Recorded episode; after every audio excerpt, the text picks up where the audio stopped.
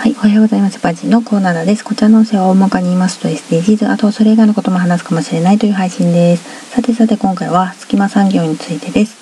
公的な医療や介護が行き届いていないようなところをやるっていうような隙間を埋めるように民間のサービスが支援を行っているわけですけど、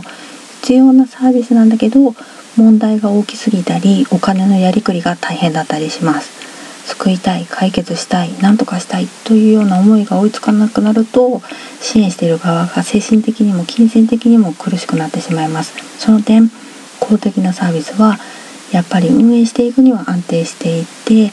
余裕がありますよね。気持ちにも余裕があります。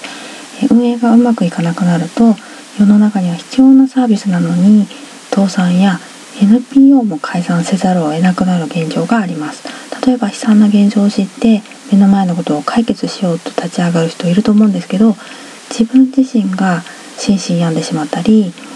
ストレスを抱える可能性があるんです。何とかしなければとか何かできないかというふうに焦る気持ちすごいわかります。せっかくのそういう気持ちも押しつぶされてしまっては続けていけないからねこう無理をせず頑張ってほしいです。ではでは今回この辺で次回もお楽しみに。また聞いてくださいね。ではまた。